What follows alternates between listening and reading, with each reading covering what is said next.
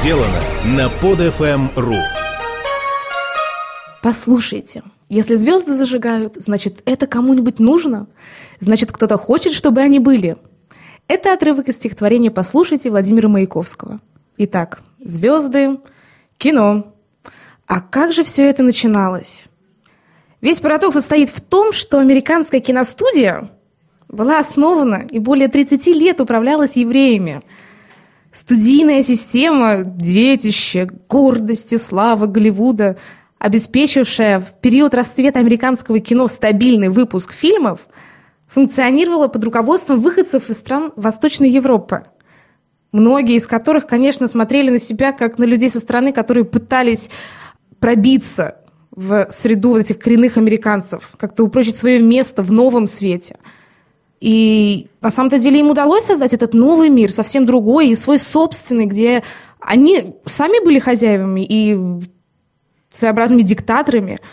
Они снимали свои фильмы, у них была своя земля и своя недвижимость, и производственно художественные цех, ровных площадях, павильонов выстроить декорации и городков Дикого Запада, и чего еще не знаю, Древнего Рима, и многоярусные вращающиеся эстрады э, с бассейном, не знаю, или аквариумами, и огромные какие-нибудь эффекты страшных морских бурь. В общем, очень-очень много всего они могли сделать сами, и они вот этот мир творили. И в их собственность ходили, э, в общем-то, все, и костюмы, да что там костюмы, сходили сами звезды.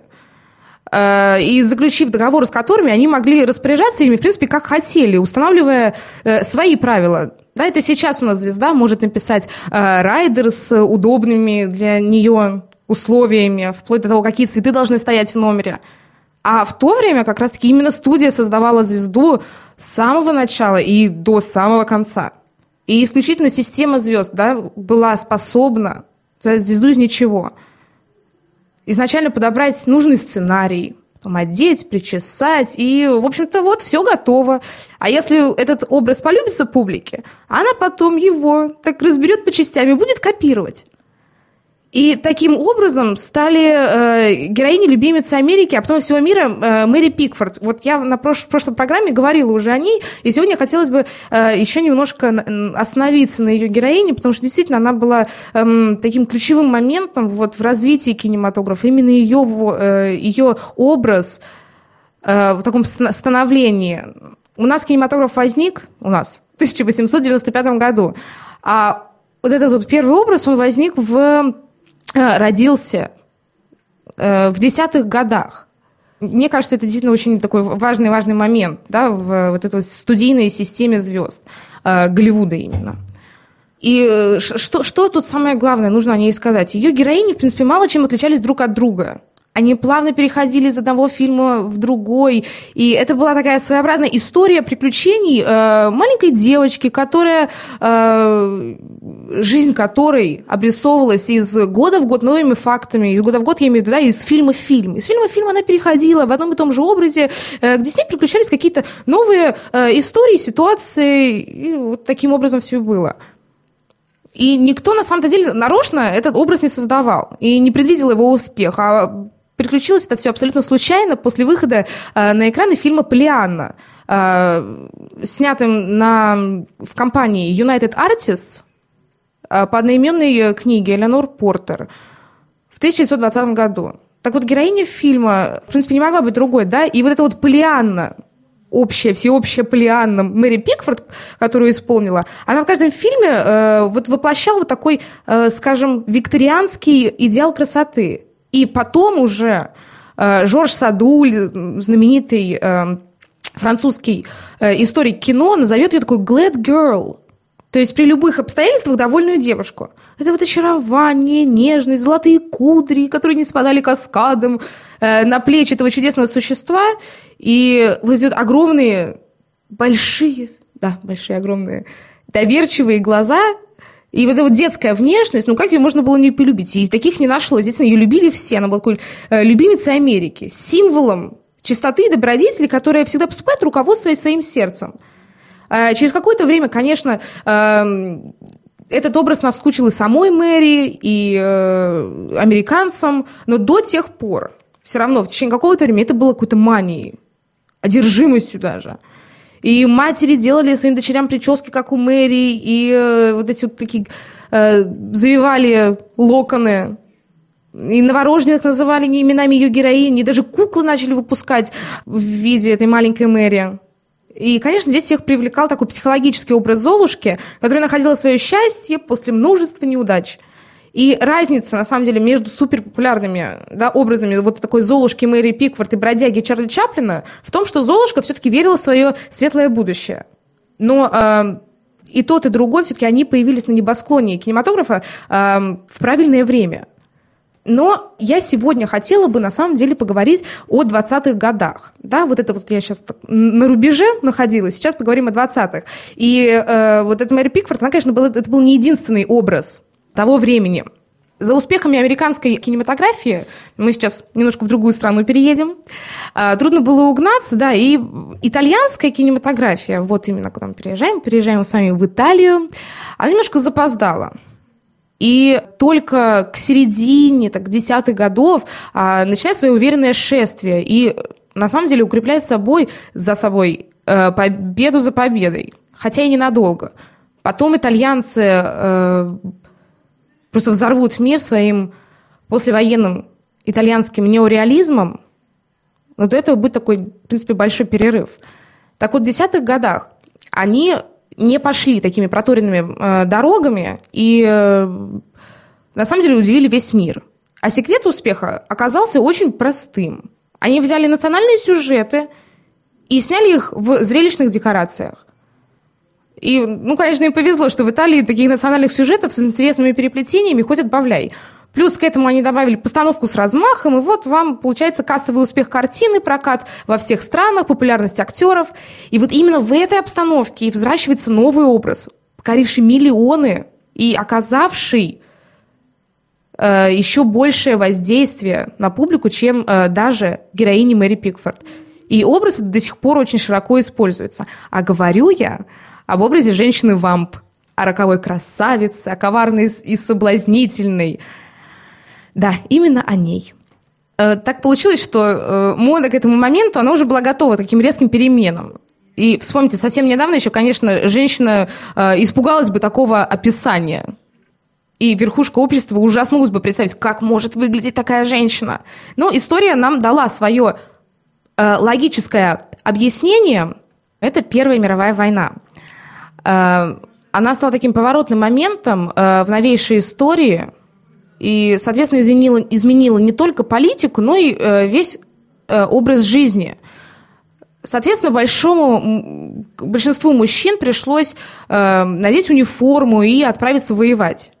А женщины, конечно, сменили их э, на работе. То есть, на самом деле, тут произошла такая своеобразная фортуна для тех женщин, которые очень сильно жаждали свободы и независимости – и теперь у них такая возможность появилась. Они начинают работать на заводах, на фабриках, э, получают право голосования. Что еще? Что, что, что они еще делают? Да, одеваются в форму, форму мужскую, что очень важно именно для вот этого э, собирательного образа. И вот война заканчивается. И терять им этого, это чувство не захотелось, конечно.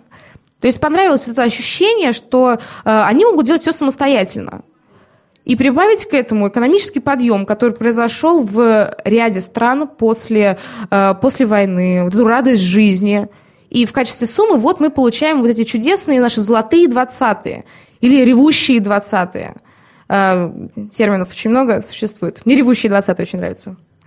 Э, Ремарк потом, если мы помним, да, опишет главных участников того времени как потерянное поколение да, в своем романе «Триумфальная арка».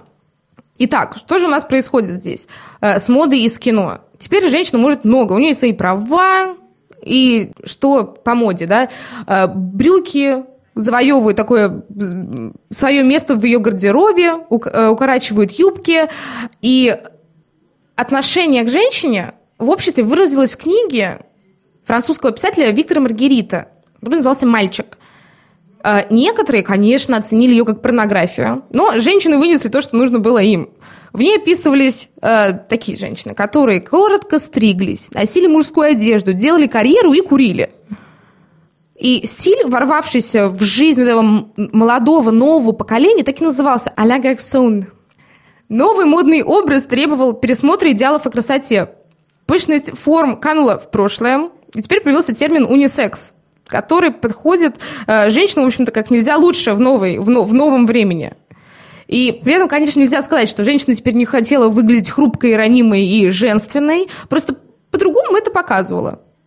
И вот этот новомодный грим 20-х годов, который напоминал киногрим, да, из-за качества кинопленки и дальних планов он казался абсолютно черным.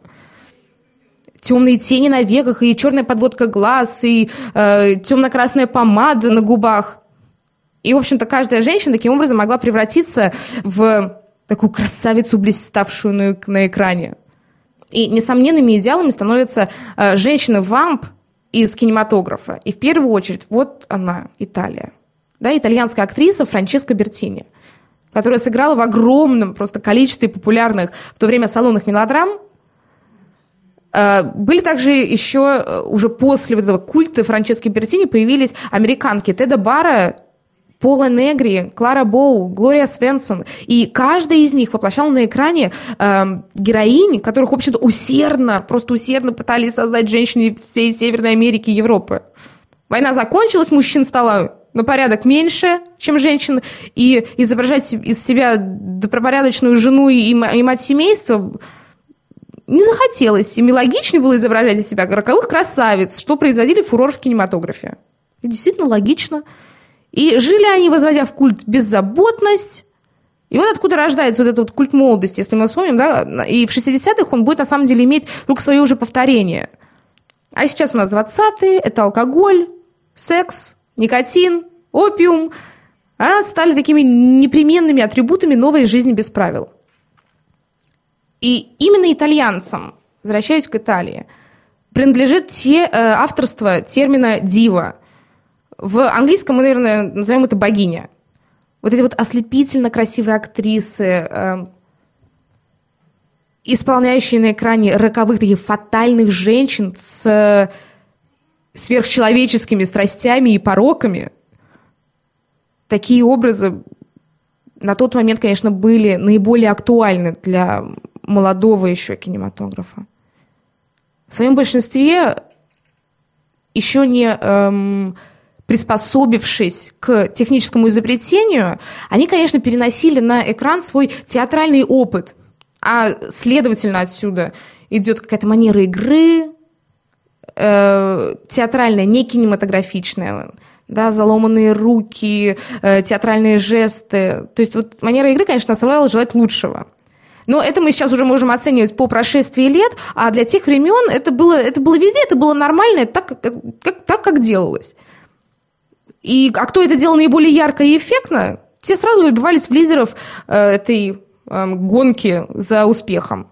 А Голливуд как система еще не была построена, и поэтому э, итальянцы, скажем так, становятся первопроходцами стратегии успеха. Э, как пишет один кинокритик о вот таких женщинах, которые снимались, о этих, об этих актрисах и героинях их – Женщины в фильмах тех лет были игрушками слепых, темных, необузданных страстей и в то же время неотразимой, сверхъестественной, фатальной силой. Чувственные, страстные героини испытывали столь ужасные душевные мучения, что буквально извивались и корчились на экране. Причем страдали они так эффектно, что заставляли рыдать и зрителей. Вот такие вот комментарии были по поводу э, образов новых, модных и актуальных образов на то время. А студия итальянская «Цезарь Фильм», которая сделала звезду э, из молодой, бедной неаполитанской девушки, она мощно протолкнула Бертини в мир, мир кинематографа. И потом, впоследствии, очень активно пользовалась плодами этой огромной популярности. Вот это амплуа роковой красавицы было удобно, оно приносило прибыль, Правда, до поры до времени. Опять же, как с Мэри Пикфорд и Франчески Бертини надоели эти образы. Ну и уже, конечно, публике немного надоело одно и то же. Но период был очень важный и э, такой ключевой период. Так вот, Франческа Бертини снялась в 110 фильмах э, вот этого амплуа «фэм фаталь», «фатальная женщина». И вот названия конечно, говорят сами за себя – Диана Соблазнительница, Душа полусвета и так далее. Но самый главный фильм ее, самый, э, который, конечно, сделал ее популярной, называется «Асунта Спина». Посмотрите, пожалуйста. В США, так вот, я уже сказала, что действительно играли в этом же амплуа Теда Бара, Пола Негри, Клара Боу. И на самом деле не обошло это течение и Россию. Своеобразно не обошло. Да? Это Вера Холодная, Вера Коралли и э, Наталья Лисенко. Так вот, вот эти вот термины «дива», «богиня», «женщина в вам», «проковая женщина», э, в разных странах они все назывались по-разному.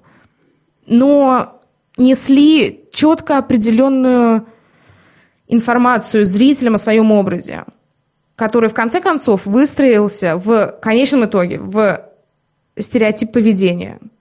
До звездной системы итальянцы, они подготовили уже почву и предвосхитили волну влияния этой голливудской системы. Сейчас самой да, топовой. А, в следующих выпусках мы с вами продолжим а, разговаривать о 20-х годах из самых актуальных образов этого времени. Обсудим некоторые фильмы. А на сегодня я закончу. Спасибо за внимание. Любите кино, смотрите кино. Всего доброго. Скачать другие выпуски этой программы и оставить комментарии вы можете на podfm.ru.